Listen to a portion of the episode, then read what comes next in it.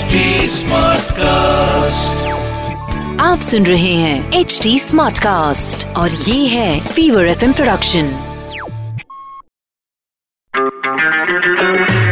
मेरा नाम अनुराग पांडे चल रहा है पिक्चर पांडे। आज मैं आपको बताऊँगा कि डायरेक्टर ऋषिकेश मुखर्जी ने जया बच्चन को क्यों पनिश किया था?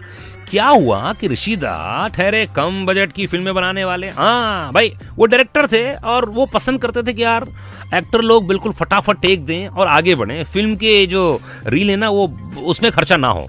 क्योंकि उस जमाने में रिटेक लेने पर फ़िल्म की रील वेस्ट होती थी। तब यार, उस जमाने में डिजिटल का मामला नहीं था ना यार। अब तो भाई शूट पे शूट शूट पे शूट चले जा रहे हैं रिटेक पे रिटेक हो रहा है।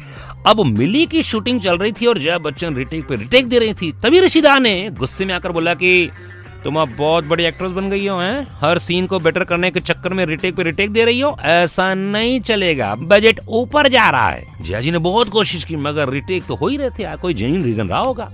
जब फ़िल्म खत्म हुई और डबिंग का मामला आया तो भाई अधिकतर क्या होता है कि एक्टरों को सीन दिखाया जाता है रिहर्सल कराई जाती है और फिर डब किया जाता है। ना, मगर ऋषिदा ने कहा, जया भाई देखो, तुम्हारे लिए पनिशमेंट है, हम डबिंग फटाफट करना चाहते हैं स्टूडियो के ज़्यादा पैसे नहीं देना चाहते हैं तो आप सीधे जाइए एक बार देखिए और तुरंत डब कीजिए। सीन दिखाया जाएगा रिहर्सल कराई जाएगी। ना ना ना ई ना चल बे हाँ बेचारी जया जी ने सारे सीन्स देखे, नहीं देखे, फटाफट डब किया और इतने सारे तामझाम के बाद भी फ़िल्म हमेशा की तरह सुपर डुपर हिट थी। वाह, मगर जया जी को ऋषिदेव की बातों का बुरा नहीं लगा यार, क्योंकि वो अपना बड़ा मानती थी, अपने डैड के समान मानती थी और उनसे कहती थी कि आप जो कहेंगे वही होगा। क्या बात है यार, उस जमाने में ना एक्टर डायरेक्टर की बहुत इज़्ज़त भी करते थे।